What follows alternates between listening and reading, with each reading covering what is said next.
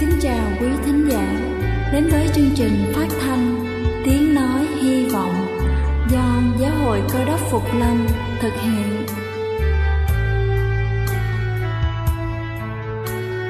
Kính thưa quý vị, Đức Chúa Giêsu trước khi Ngài về trời đã ban cho các môn đệ của Ngài một điều răn mới, đó là họ phải yêu thương nhau như chính tình yêu mà Ngài đã dành cho họ Quả thật vậy, thưa quý vị. Tình yêu thương là một món quà vô giá Mà Chúa đã ban cho nhân loại. Và đó cũng là thông điệp mà chúng tôi muốn gửi đến toàn thể quý vị.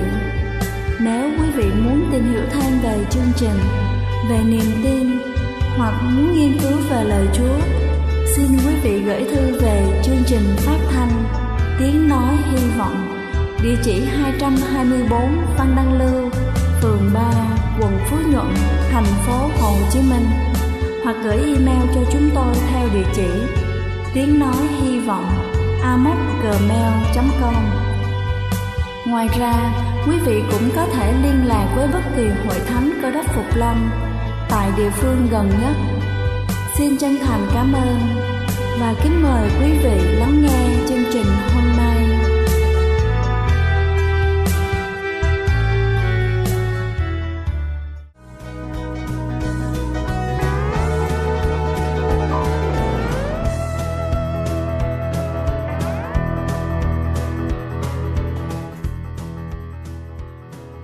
Xin thân ái kính chào quý vị thính giả đang lắng nghe chương trình Phát thanh tiếng nói hy vọng. Chúc quý vị luôn thật thoải mái khi lắng nghe chương trình. Kính thưa quý vị, nhà bếp là nơi được dùng để chế biến các loại thức ăn cho các thành viên trong gia đình. Tuy nhiên, đó cũng là nơi ẩn chứa mầm móng gây bệnh. Chất bẩn rất nhiều, chính vì thế hãy luôn giữ gìn gian phòng ấy thật sạch sẽ, thoáng mát, đảm bảo vệ sinh, ngăn ngừa sự lây lan nhiễm bệnh. Và sau đây chúng ta sẽ cùng nhau tìm hiểu những nơi cực kỳ bẩn trong gian nhà bếp của mình. Đầu tiên đó chính là tủ lạnh. Tủ lạnh là nơi có chứa rất nhiều loại thực phẩm khác nhau, sống có, chín cũng có. Chúng ta thường có thói quen mua rất nhiều cùng một lúc sau đó để trong tủ lạnh dùng dần, nhất là đối với những người làm việc trong văn phòng không có nhiều thời gian, việc tích trữ như thế sẽ khiến cho thực phẩm kém tươi ngon, đồng thời còn gây ra các bệnh cho cơ thể. Theo thông tin ghi nhận, 97% hộ gia đình có cách lưu trữ thức ăn không đúng cách để hạn chế sự xâm nhập của các loại virus, tủ lạnh phải được giữ ở nhiệt độ 40 độ F. Tuy nhiên, hầu hết chúng ta đều để nhiệt độ cao hơn, từ đó làm tăng lượng vi khuẩn. Và vi khuẩn này có thể xâm nhập vào các loại tế bào khác nhau, nhiều loại vi khuẩn nguy hiểm cho những người có hệ miễn dịch yếu, trẻ em và phụ nữ mang thai. Tiếp theo đó chính là thớt. Trên thị trường hiện nay có rất là nhiều loại thớt, thớt nhựa, thớt gỗ, thớt mica, Thế nhưng, có bao giờ chúng ta tìm hiểu loại thớt nào sẽ tốt và an toàn cho sức khỏe của mình hay chưa? Theo như nghiên cứu cho biết rằng, chúng ta sử dụng loại thớt nào không quan trọng, cách mà chúng ta sử dụng nó như thế nào mới là điều đáng nói. Khi cắt thức ăn, hầu hết chúng ta đều dùng chiếc thớt và nó thường được giữ lại sử dụng trong thời gian khá lâu, đó chính là một sai lầm. Tuyệt đối mà chúng ta nên tránh, hãy thường xuyên thay thớt, đồng thời chú ý việc rửa thật sạch sau mỗi lần chế biến thức ăn, nếu có thể chúng ta hãy trang bị nhiều loại thớt trong gian nhà bếp của mình. Thớt dùng để cắt thịt tươi, thớt dùng để cắt rau, thớt dùng để cắt hoa quả. Kế đến là khăn lau và dẻ rửa chén. Sau mỗi lần rửa bát, cơm thừa, thức ăn cặn bã đều lên trên dẻ rửa. Chúng ta nên rửa thật sạch, dẻ rửa để hạn chế sự sinh sôi phát triển của các vi khuẩn gây bệnh Đối với khăn lau, môi trường ẩm ướt và khăn lau chính là cơ hội để các vi khuẩn phát triển. Sau mỗi lần sử dụng, chúng ta nên trải chúng ra, mang đi phơi ở nhiều nơi có gió và ánh sáng để khăn được nhanh khô. Có thể thừa nhận rằng chúng ta không bao giờ loại bỏ được những vi khuẩn trong khăn lau và dễ rửa. Tuy nhiên, chúng ta có thể hạn chế sự sinh sôi phát triển của chúng, cũng giống như thớt cắt, cần phải thường xuyên thay khăn lau và dễ rửa. Và một trong những vật dụng vô cùng bẩn trong nhà bếp mà chúng ta không thể bỏ qua đó chính là bồn rửa bát. Với mắt thường chúng ta không thể nào thấy được các loại vi khuẩn trong nhà mình cũng như không thể nào thấy được sự dơ bẩn ở bồn rửa bát.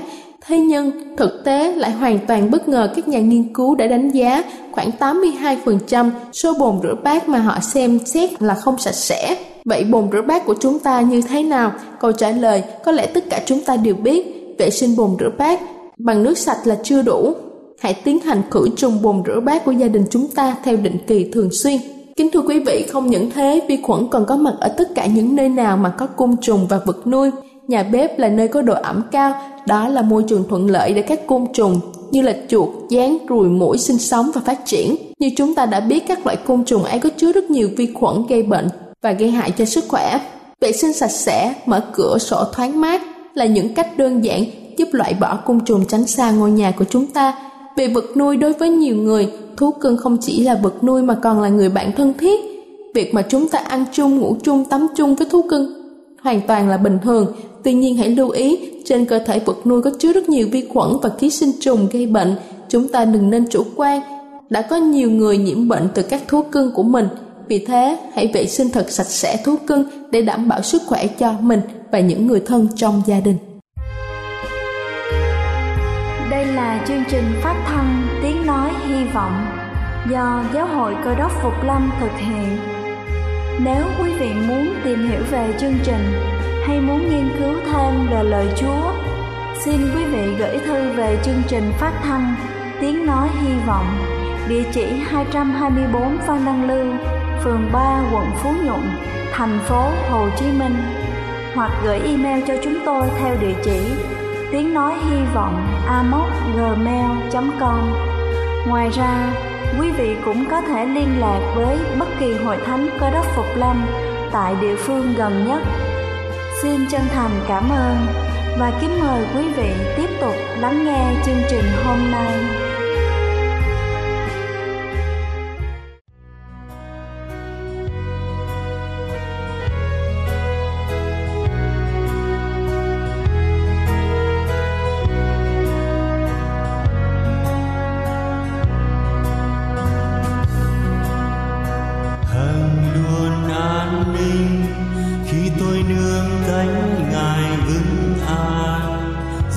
đêm tâm tối âm u ba đạo cuốn sôi. Lòng tin Giêsu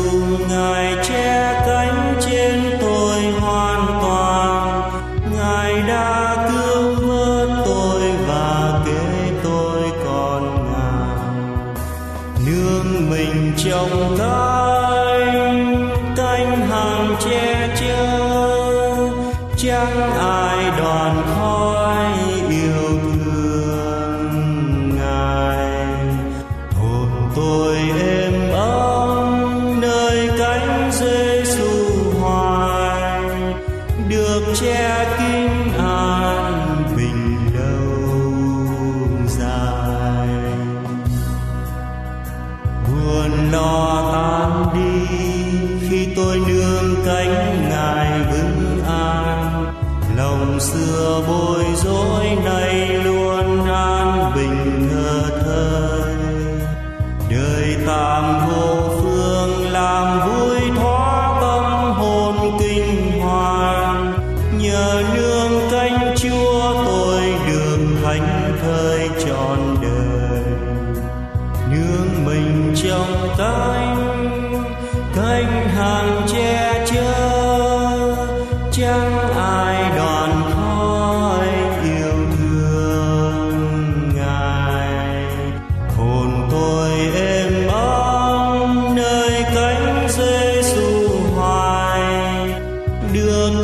đoàn khói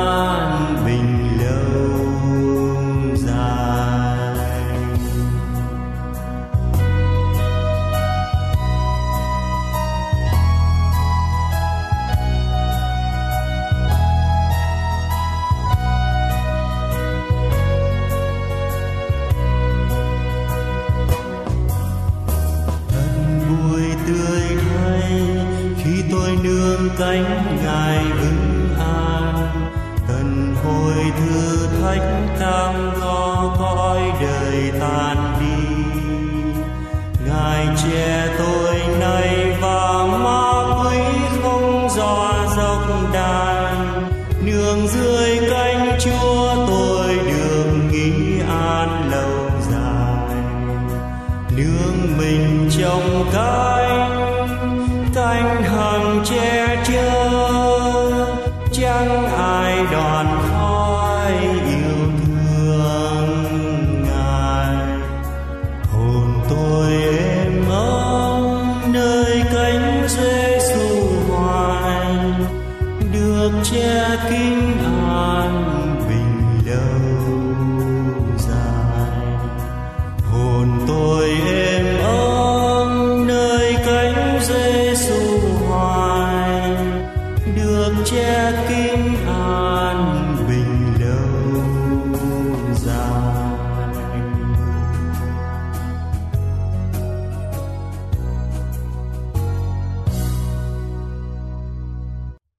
kính chào toàn thể quý ông bà, anh chị em. Một buổi chiều kia khi cô gái trẻ tên là Kimberly đang ngồi trên bàn của mình. Với một tờ giấy ở trên tay và với cái viết ở bên tay còn lại, Cô đang cắm cúi viết thì chuông điện thoại chợt đổ lên. Bắt lên điện thoại thì phía bên kia là người chồng của cô Và người chồng đầy phấn khích, Báo cho cô biết rằng anh vừa mới trúng số. Và số tiền trúng số là 18 triệu đô la đủ để cho hai vợ chồng sống từ đây cho tới cuối đời, không cần phải lo lắng gì về công việc, về phải kiếm tiền như thế nào.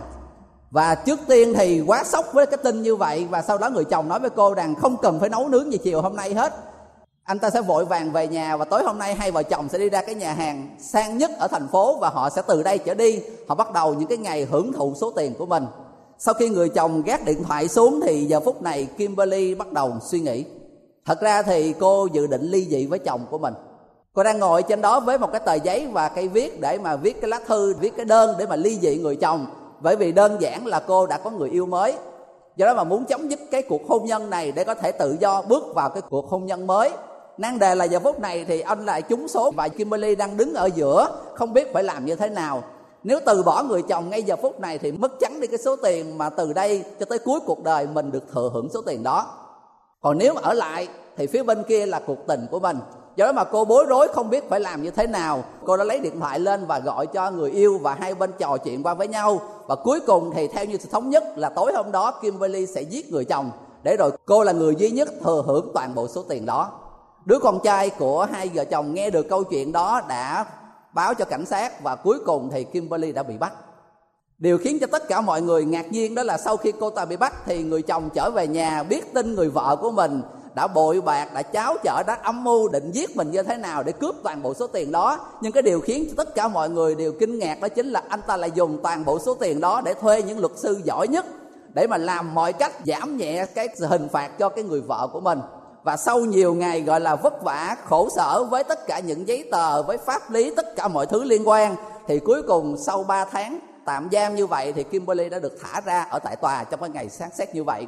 Nhưng cũng cùng với cái thời điểm đó, có nghĩa rằng toàn bộ số tiền không còn một đồng nào hết 18 triệu đô la mà anh ta đã trúng số, đã trả tất cả cho mọi chi phí liên quan để mà giải quyết tất cả những cái rắc rối liên quan tới cái phiên tòa xét xử như vậy. Bạn bè, gia đình, kể cả những người không quen nhưng mà họ được nghe kể về câu chuyện này.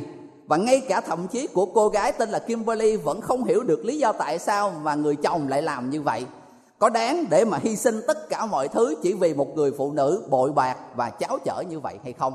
Và cuối cùng khi có dịp, có điều kiện để mà gặp cái người chồng đó và hỏi rằng tại sao lại như vậy, điều gì đã khiến cho anh đã quyết định làm cái điều đó? Người chồng đã trả lời bằng hai chữ đơn giản, đó chính là vì yêu. Anh ta cho biết rằng kể cả khi đối diện với lại một cái người bạn đời đã có ý định phản bội mình, thậm chí có âm mưu giết mình để cướp đi toàn bộ số tiền như vậy anh ta vẫn sẵn sàng tha thứ và cho cơ hội làm lại với cái giá rằng đánh đổi đi toàn bộ cái sự sung sướng và cái sự sung túc của mình cho tới suốt cuộc đời chỉ vì hai chữ đơn giản, đó chính là vì yêu Sa sanh Đế Ký đoạn 29 kể cho chúng ta một câu chuyện khác về một chàng trai khác tên là Gia Cốp. Trong một cái phút lầm lỡ nghiêm trọng của cuộc đời của mình, và giờ phút này thì tính mạng bị đe dọa, do đó mà Gia Cốp liền vội vàng chạy đi một cái nơi rất xa để mà bảo vệ tính mạng của mình. Và nơi xa xôi đó, cách xa quê hương, cách xa ba mẹ và tất cả những thành viên ở trong gia đình gia cốp đã may mắn gặp được một cái gia đình của một cái người thân. Và khi mà vào trong đây thì cái gặp ngay con gái của cái người chủ nhà đã đã làm cho trái tim của chàng trai trẻ gia cốp đã đã xôn xao. Và khi mà cái người cha hỏi rằng hãy yêu cầu bất kỳ một cái công giá gì để cho cái sự phục vụ của gia cốp thì nói rằng để có được cái tình yêu của cái cô gái trẻ tên là ra trên đó anh ta sẵn sàng làm không công cho gia đình suốt 7 năm trời. Người cha nghe được một cái giá hời như vậy liền đồng ý. Gia Cốp vì cái tình yêu với cô gái trẻ tên là Ra Trên, Gia Cốp đã làm quần quật suốt 7 năm. Và sau này khi mà kể là cái câu chuyện của mình, Gia Cốp đã nói rằng những ngày thì chịu cái sự nắng nóng, ban đêm thì chịu cái sự lạnh lẽo, cô đơn ở cái nơi xa xôi hẻo lánh như vậy, anh đã làm tất cả mọi thứ chỉ vì tình yêu dành cho nàng Ra Trên. Và cái điều khiến cho nó đau lòng hơn đó chính là khi mà kết thúc cái 7 năm làm quần vật như vậy thì người cha của cô gái trẻ đó lại cháo chở. Trong cái đêm gọi là đám cưới tân hôn lại tráo cái cô gái khác. Và cuối cùng để rồi có thể cưới được cái cô gái mà mình yêu thương là ra trên. Gia cốp lại phải làm thêm 7 năm khác nữa làm lại từ đầu để mà có thể cuối cùng tổng cộng là phải mất 14 năm trời chỉ để chinh phục, để có được cái người con gái trẻ đẹp tên là ra trên để mà mình muốn cưới. Và Kinh Thánh viết lại cho chúng ta trong sách Sáng Thế Ký đoạn 29 câu số 20 Nhưng bởi yêu nàng ra trên nên Gia Cốp coi 7 năm bằng chừng đôi ba bữa. Mình thấy rằng 7 năm làm việc khổ nhọc như vậy nhưng mà đối với gia cốp nó giống như là làm việc có hai ba ngày cái thời gian, cái sự khổ nhọc, anh ta đều coi rất là đơn giản chỉ vì hai chữ vì yêu. Và cũng bởi hai cái chữ này mà đã có rất nhiều người đi vào những con đường lầm lạc, thậm chí là chết mất. Nếu quý ông bà anh chị em mình có kinh thánh chấp đó là ở trong sách các quan xét từ đoạn 13 tới đoạn 16 kể về một chàng trai khác với cái tên là Samson. Rất nhiều người trong chúng ta, kể cả người có đạo hay người không có đạo, mình đã nghe tới cái tên của nhân vật này rất là nhiều lần câu chuyện của anh, chuyện tình của anh đã được đưa lên rất nhiều câu chuyện viết về thậm chí họ đã dựng thành kịch, họ đã dựng thành phim rất nhiều lần ở trong cái thế giới điện ảnh của chúng ta. Và cũng chỉ vì yêu một người con gái tên là Dalila mà Samson từ một người với sức mạnh vô biên, kinh thánh đã kể lại rằng không có người nào từ trước và kể cả sau này có được sức mạnh như vậy. Chỉ với hai bàn tay không, Samson đã có thể giết 30 người. Thậm chí ở một lần khác, ông đã giết nhiều người hơn kể cả khi bị quân thù bao vây, sáng sớm Samson đã ngồi dậy bứng nguyên cái cổng thành và vác nó lên trên núi chỉ bởi hai cái bàn tay của mình. Thậm chí trong một cái lần bị quân thù bao vây, lụm ở bên đường một cái hàm răng lừa và với cái vũ khí đơn giản như vậy, Samson đã giết hơn một ngàn người. Thế nhưng cái người có sức mạnh vô biên như vậy cuối cùng cũng vì lụy tình. Hai chữ vì yêu trong cái sự mê muội của mình để rồi cuối cùng đánh mất đi sức mạnh và cuối cùng đánh mất đi đôi mắt, sự tự do và quan trọng hơn hết đã kết thúc cuộc đời trong một sự bi thảm mà lẽ ra không nên có như vậy. Và còn rất nhiều câu chuyện khác kể cả ở bên ngoài cũng như trong kinh thánh. Cho chúng ta về những cái ví dụ khác nhau về những câu chuyện liên quan tới hai chữ vì yêu như vậy. Tôi muốn kể cho chúng ta nghe một câu chuyện vì yêu khác liên quan tới tất cả mọi người chúng ta từ nãy giờ tôi kể những câu chuyện mà có thể là mình biết về nó, nhưng mà nó cũng không có liên quan gì với mình hết. Nhưng câu chuyện sắp tới mà tôi chuẩn bị kể sẽ liên quan tới tất cả mọi người chúng ta. Khi tin tức về cái thế giới của chúng ta, cái hành tinh này nổi loạn, khi đôi vợ chồng đầu tiên Adam và Eva phạm tội, hái trái cấm, tất cả mọi thiên sứ ở trên thiên đình đã nghe cái tin này, đã đón nhận tin này với cái sự sửng sốt. Trong bao nhiêu hành tinh, nơi mà con người ngự trị trái đất của chúng ta là hành tinh duy nhất đã phạm tội. Và trong cái quyển sách với cái tựa đề hành tinh nổi loạn, tác giả đã viết về, ông ta đã tưởng tượng cái cảnh các thiên sứ đã sửng sốt như thế nào khi mà tin tức này lan truyền từ giải thiên hà này tới giải thiên hà khác, loan báo cho khắp cả vũ trụ rằng cuối cùng thì cũng có một hành tinh đã phạm tội. Điều duy nhất chưa từng xảy ra trong tất cả các hành tinh nào ở trên toàn bộ cái vũ trụ bao la của chúng ta nhưng cái điều đó không phải là cái điều mà khiến các thiên sứ sửng sốt duy nhất. Cái điều mà làm cho họ càng bối rối và sửng sốt hơn, đó chính là khi mà ba ngôi đức chúa trời họp lại với nhau bàn về cái cách làm thế nào để mà xử lý những con người phạm tội này đây.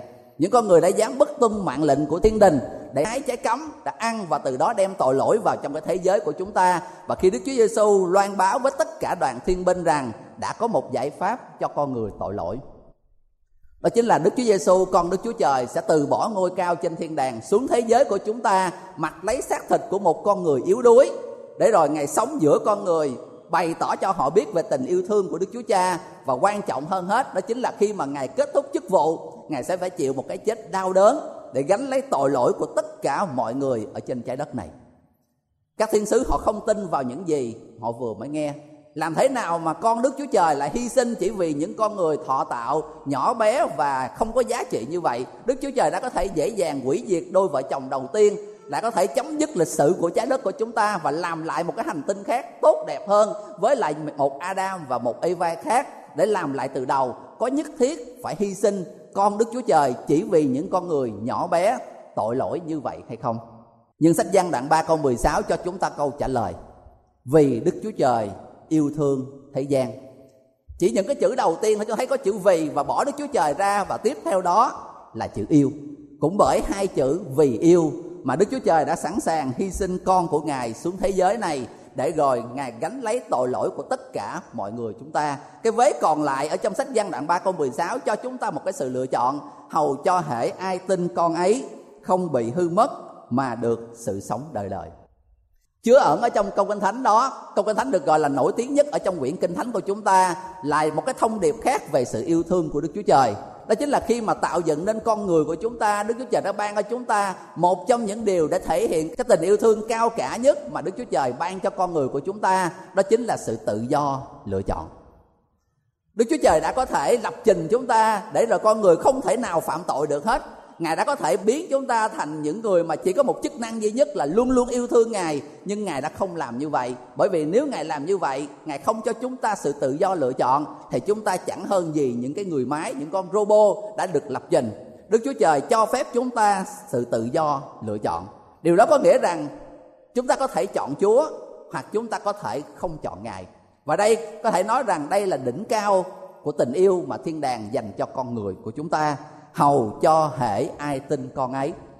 Ở trong đây cho chúng ta biết được rằng trong câu kinh thánh này không có một ai nằm ở bên ngoài câu kinh thánh này hết. Tất cả mọi người ở trên cuộc đời này, hầu cho hệ ai đều có thể đón nhận tình yêu của đức chúa trời, nếu như chúng ta chọn điều đó. Ngài luôn luôn mong muốn chúng ta chọn lấy tình yêu thương của ngài, chọn lấy sự hy sinh của chúa, nhưng cái quyền quyết định là ở mỗi người chúng ta đối với quý ông bà anh chị em nếu chúng ta có con nhỏ hoặc chúng ta nhớ lại cái tuổi thơ ấu của mình khi chúng ta xem những bộ phim hoạt hình có một trong những bộ phim mà rất là nổi tiếng và đã à, được chiếu đi chiếu lại rất là nhiều lần ở trên tivi đó là cái bộ phim hoạt hình với cái tựa đề giai nhân và quái vật. Nếu quý ông bà anh chị em còn nhớ cái cốt truyện của cái bộ phim đó và khi mà chúng ta nhớ tới cái cảnh cuối cùng một ngày kia thì khi cái người hầu trở về nhà và thấy toàn bộ cái tòa lâu đài trống vắng liền chạy tới gặp ông chủ là cái con quái vật và hỏi rằng, cái cô gái đâu? Người đẹp đâu rồi? Và người chủ đã trả lời rằng, ông đã để cho cô gái ra đi. Người hầu không tin vào tay mình và nói rằng, lỡ cô ta đi mà không quay trở lại thì như thế nào? Chúng ta nếu mình biết cái cốt truyện là chỉ trừ khi cô gái đi và quay trở lại thì con quái vật đó mới có thể biến thành người được. Còn nếu mà cô gái đó không tin vào điều đó, đi và đi luôn, không quay lại thì mãi mãi suốt cuộc đời anh ta sẽ mãi mãi là con quái vật và không bao giờ có cơ hội để biến là thành người thường trở được. Và người hầu nói rằng đây là cái cơ hội duy nhất mà ông lại để cho cô ta đi như vậy hay sao? Người chủ quái vật liền nhún vai và nói rằng, tôi đâu có sự lựa chọn nào khác. Và cuối cùng người hầu vẫn không tin được, hỏi rằng, nhưng mà tại sao tại sao lại làm như vậy?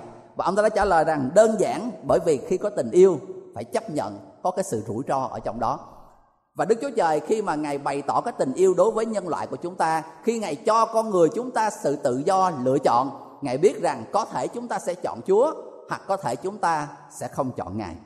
Đó là lý do tại sao mà kinh thánh đã nêu ra rất rõ ràng quan điểm của đức chúa trời.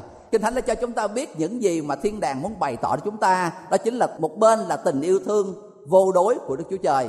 Cả thiên đàng tất cả những cái gì quý giá nhất ở trên thiên đàng và thậm chí con một của Đức Chúa Trời là Đức Chúa Giêsu đã được hy sinh chỉ để cứu vớt con người tội lỗi của chúng ta. Và ở phía bên kia, đó chính là mỗi người chúng ta phải tự lựa chọn trong quyết định của cuộc đời của mình ở trong cái quyển sách với cái tựa đề con đường sống, ở trang số 49 có một câu chuyện ở trong đây, tôi muốn đọc cho quý ông bà anh chị em cùng nghe cách Denver, dãy núi Red Continent nổi tiếng, và dãy núi này ở danh đỉnh của nó là đỉnh Chêm ở cái độ cao 1.000 mét. Và những người quan sát về địa lý học, họ thấy rằng những cái giọt nước, khi mà trời mưa, một cái giọt nước nó rơi xuống và khi mà nó rơi ngay cái đỉnh của bên đỉnh núi Chêm và nó lăn qua cái bên truyền đông của cái cái đỉnh núi này, thì nó sẽ chảy ra đại tây dương, nơi mà tung hoành của những trận cuồng phong dữ dội. Ngược lại, cũng một cái giọt nước mưa mà nó lại rơi ở phía bên kia truyền tây, thì nó lại tìm đường ra biển cả mênh mông lặng sóng, nơi mà người ta gọi cái tên, đó chính là thái bình dương. Ở một cái đỉnh núi như vậy, và một cái giọt nước mưa nó rơi ngay ở đỉnh, nó chỉ có hai sự lựa chọn, hoặc là phía bên này, để rồi lúc nào cũng là những trận cuồng phong, sóng gió, bão tố, và không bao giờ có một ngày bình yên. Nhưng ngược lại, nếu nó rơi ở phía bên kia, thì lúc nào cũng trong cái sự lặng lẽ, thanh bình. Và người ta đặt cho cái tên rất hay đó chính là thái bình dương. Và tác giả trong cái quyển sách này đã ví mỗi cuộc đời của chúng ta ở trong cuộc đời này. Và cái sự quyết định của chúng ta nó cũng ảnh hưởng tới số phận đời đời của chúng ta. Đó chính là một cái quyết định của chúng ta có thể quyết định số phận của chúng ta ngay bây giờ và số phận đời đời của mình. Quyết định đó chính là gì? Quyết định đó chính là chúng ta có chọn chúa hay là chúng ta từ bỏ ngài? Quyết định chúng ta chấp nhận sự hy sinh của chúa hay là chúng ta chối từ nó? Quyết định chúng ta có chấp nhận hai cái chữ vì yêu của đức chúa trời, cái kế hoạch cứu rỗi của ngài, hay chúng ta tự quyết rằng để tôi làm chủ cuộc đời của tôi tôi tự tìm cách để giải quyết tất cả những gì trong cuộc đời của tôi? Cách đây chỉ vài ngày thôi thì tôi với lại một số con cái của chúa ở trong hội thánh của chúng ta có được sự may mắn cũng như ơn phước để viếng thăm cái đất nước israel đi lại những nơi mà đức chúa giêsu đã từng đi và cảm nhận tất cả những cái phép lạ trong những năm tháng mà ngài đã hầu việc, ngài đã làm chức vụ ở bên đó. Và có thể nói rằng cái cao trào của cái chuyến đi là khi chúng tôi được đi lại cái con đường mà người ta gọi là con đường thương khó, nơi mà Đức Chúa Giêsu từ cái nơi mà ngài bị xét xử cho tới cái nơi mà ngài chịu đóng đinh. Một cái quãng đường rất là ngắn, nhưng mà khi mà quý ông bà anh chị em có cái cơ hội mình trải bước đi dọc cái con đường đó, nó sẽ đem lại cho chúng ta một cái cảm giác rất là khó tả nơi mà chúng ta sẽ cảm nhớ lại tất cả những gì mà con Đức Chúa Trời đã xuống thế làm người cho chúng ta chỉ bởi tình yêu dành cho con người tội lỗi mà Đức Chúa Trời đã sai con Ngài xuống thế giới này để chết thay và gánh lấy tội lỗi của mỗi người chúng ta. Và tất cả những gì chúng ta làm đó là đến với Chúa, mở rộng tấm lòng của mình, chấp nhận kế hoạch của Ngài, chấp nhận hai chữ vì yêu mà Đức Chúa Trời dành cho mỗi người chúng ta. Con Đức Chúa Trời đã gánh thay tất cả những tội lỗi, những nhọc nhằn, những đớn đau cho chúng ta và tất cả những gì Đức Chúa Trời làm, Ngài đã làm. Và cái điều còn lại đó chính là Ngài mời gọi chúng ta hãy đến với Chúa để đem cho Ngài tất cả những gánh nặng, sự nhọc nhằn, sự đớn đau, sự khổ nhục của chúng ta. Hãy để cho Chúa gánh lấy tất cả những gì đau đớn và khổ sở ở trong cuộc đời của chúng ta. Đức Chúa Trời đã cho chúng ta lời mời gọi. Và tất cả những gì còn lại đó chính là chúng ta sẽ chọn trả lời Ngài như thế nào.